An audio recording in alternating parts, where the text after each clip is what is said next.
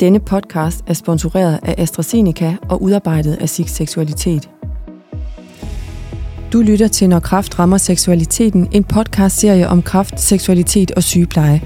Mit navn er Louise. Jeg er sygeplejerske på Onkologisk Ambulatorie i Vejle, og jeg er uddannet seksologisk rådgiver. Jeg er medlem af SIG Seksualitet og har været med fra start.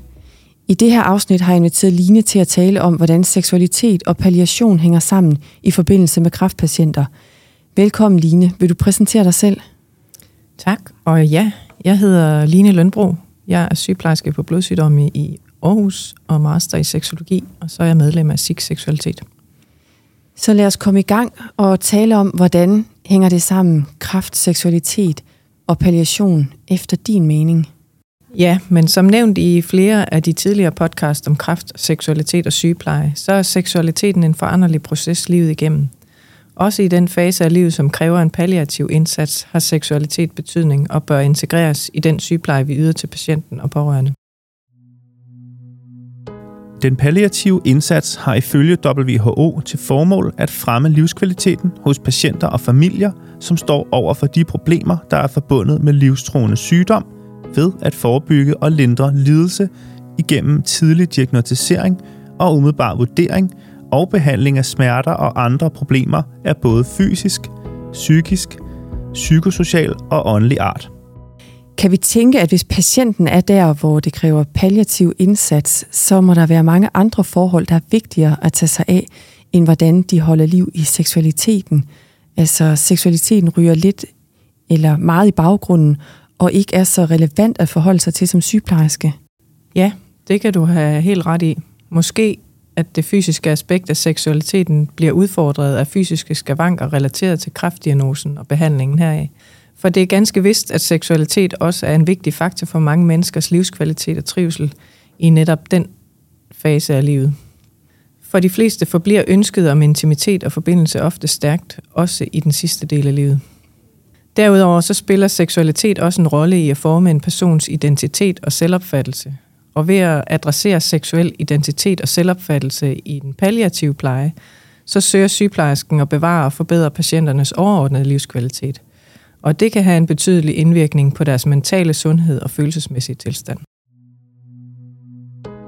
Et studie med 65 palliative patienter fandt, at 86 procent syntes, at det var vigtigt at tale om seksualitet og adressere emnet med fagpersoner.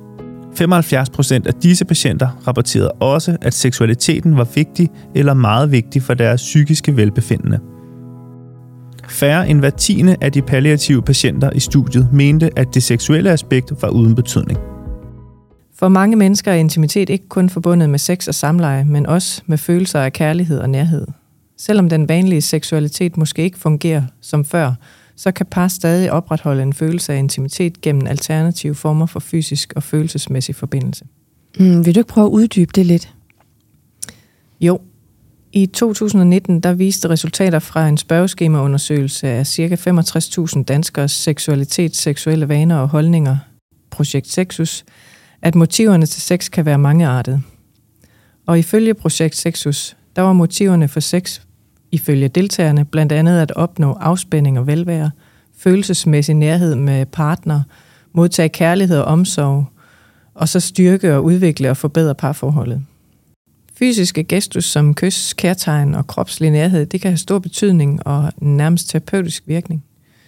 Det er en måde at udtrykke kærlighed, omsorg og støtte på, når de mere traditionelle seksuelle aktiviteter ikke er mulige eller ønskværdige. Mm. Og ja, kys og kærtegn øger også udskillelsen af endorfiner, som er bevist kan hjælpe med at fremme afslappning og forbedre den generelle følelse af velvære og reducere angsten da. Lige så vigtigt er det, at Kærtegn og nærhed kan bidrage til at opbygge en følelse af samhørighed og fællesskab i en tid, hvor både patient og partner måske føler sig isoleret eller overvældet af alt det, der sker omkring dem. Det kan skabe en form for helle, hvor patienten og partneren finder lindring og styrke og ressourcer til at mestre den sidste tid på bedste vis. Og det giver ret god mening og egentlig en rar tanke, at seksualitet kan være andet end sex og samleje. Det lyder jo bestemt som om, der er noget, vi kan hjælpe patienterne med ved at sætte ord på seksualiteten i lige præcis det palliative forløb. Så hvordan er det, vi bringer den snak på banen? Ofte vil der i en palliativ plejesituation være fokus på at lindre mere åbenlyse symptomer som smerte, kvalme og træthed. Øh, seksuelle spørgsmål kan derfor let blive overset eller betragtet som mindre presserende i forhold til andre symptomer. Men hvordan kan vi ændre på det? Det tror jeg på, at vi kan ved at starte palliativ sygepleje tidligt i behandlingsforløbet. Det giver en mulighed for at skabe øh, tillid mellem patient og sygeplejerske og fremme samtalerne om patientens ønsker og også behov. Øh, også de seksuelle behov. Mm, det lyder jo som en piece of cake opgave, og noget vi som sygeplejersker egentlig har nemt ved, det her med at sikre tryghed og tillid øh, til vores patienter. Hvorfor ser det ud til, at der ikke bliver talt så meget med patienterne om det? Jamen, det kan der være flere årsager til. Der er flere mulige barriere, både hos sygeplejerskerne og hos patienten og patientens partner, og også i omgivelserne, vi befinder os i. Men vil du ikke prøve at uddybe, hvilke barriere der ligger for sygeplejersken? For det er vel der, vi kan gøre en forskel. Jo, bestemt. Og ja, her kan vi gøre en stor forskel, for det er jo netop os som fagpersoner, der har ansvaret for at tage emnet om seksualitet op også. Og seksualitet i palliativ pleje kræver en erkendelse af, at menneskers seksualitet forbliver en vigtig og meningsfuld del af deres liv, selv når de står for alvorlig sygdom. Men det kan være svært for nogle sygeplejersker, og endda også for patienter selv, at erkende vigtigheden af at adressere seksualitet. Og det kan skyldes en fejlagtig opfattelse af, at seksualitet ikke længere er relevant eller vigtig. Barriere kan også, som vi har hørt i et af de tidligere afsnit, handle om, at der kan mangle ressourcer eller klare retningslinjer for sundhedspersonalet om betydningen af seksuel sundhed, eller hvordan man gør. Det kan opleves svært for sygeplejersker at føle sig kompetente og selvsikre i at takle de her spørgsmål. Mm, det lyder genkendeligt. Og den praksis skal vi jo have ændret på. Hvad kan vi stille op? Det er jeg helt enig i, og det er selv sagt noget, vi er nødt til at arbejde meget mere med i praksis. Øh, og det er jo blandt andet det, vi sidder og gør lige nu. Vi forsøger at skabe en bevidsthed om, hvad seksualitet er, og hvordan vi kan tilgå det i forskellige situationer, som vi arbejder med som sygeplejersker. Så for at overvinde de her barriere, så kræver det først og fremmest bevidsthed om vigtigheden af seksualitet, også i palliativ pleje. Det kræver uddannelse og træning af sygeplejersker, der arbejder med kræftpatienter. Og at få skabt en åben og tillidsfuld kultur omkring emnet, og udviklet helt klare retningslinjer til både personale og patienter. Og nogen vil også mene, at det er svært at finde et rum at tale med patienten om seksualitet. Det er jo for de fleste et privat emne, Helt bestemt. Og her kan netop de her klare retningslinjer om, hvad, hvordan, hvornår og hvor samtalerne finder sted, være en stor hjælp. Og så kan det også være en hjælp at være i stand til at tænke lidt ud af boksen for at finde tid og rum og også ressourcer til at få integreret den seksuelle samtale på en kompetent måde.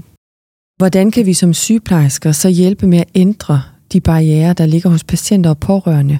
For det er vel også en forudsætning. Det tror jeg primært handler om at invitere patienten og en eventuel partner til at tale om og forholde sig til seksualiteten i sit sygdomsforløb.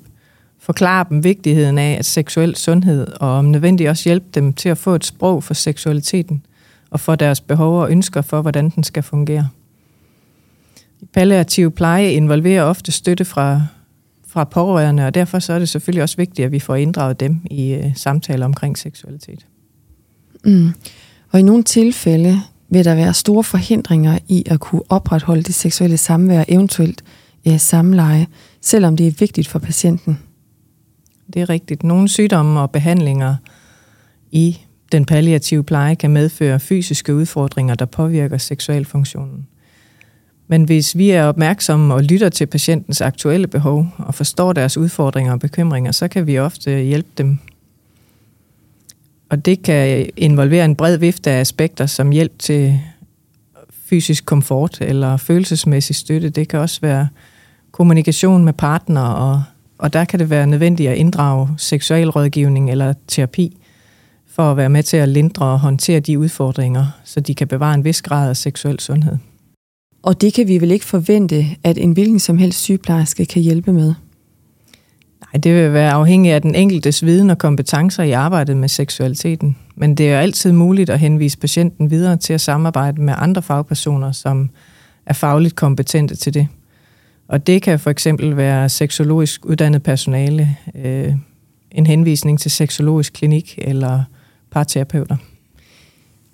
Så Line, du må lægge ind med nogle helt konkrete tips til, hvordan vi sætter gang i snakken om seksualitet med palliative patienter. Hvordan gør vi?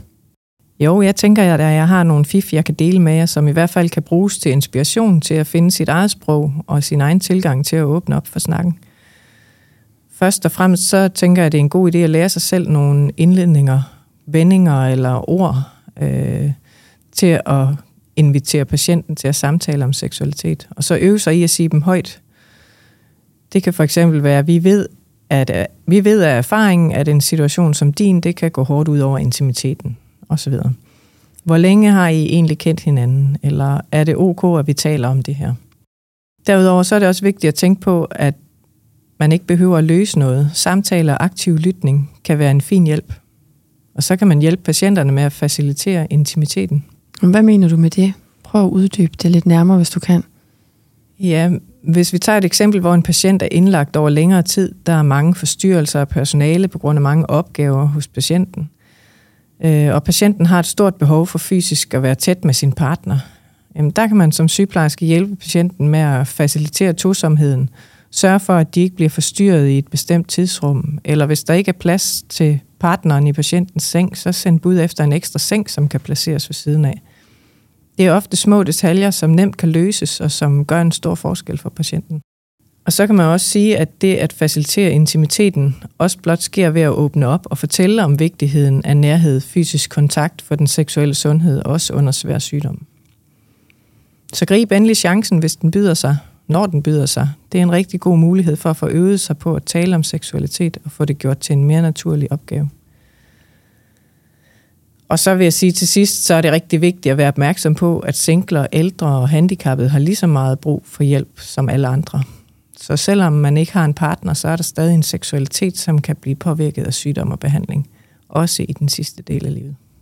Ja, og det er da en rigtig vigtig afsluttende vinkel på en spændende snak, Line. Tak fordi du var med her i dag. Jeg håber, at I, der har lyttet med, er blevet inspireret til at tale om seksualitet, også i det palliative forløb. Tak, Line. Selv tak. Er du blevet nysgerrig, og vil du vide mere om kraft, seksualitet og sygepleje, så lyt til de øvrige afsnit af denne podcast-serie, Når kraft rammer seksualiteten.